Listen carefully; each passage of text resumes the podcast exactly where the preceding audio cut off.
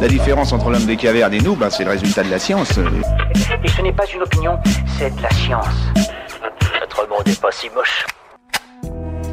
Les dinosaures voyaient-ils en couleur?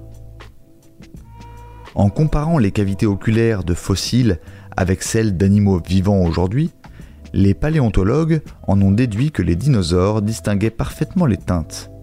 En outre, leurs cousins les reptiles et leurs descendants, les oiseaux d'aujourd'hui, voient aussi les couleurs.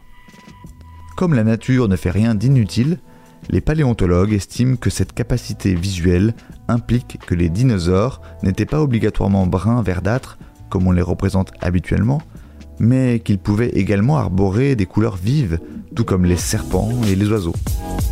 Voilà. Il ne reste plus qu'à vous remercier de votre attention. Au revoir.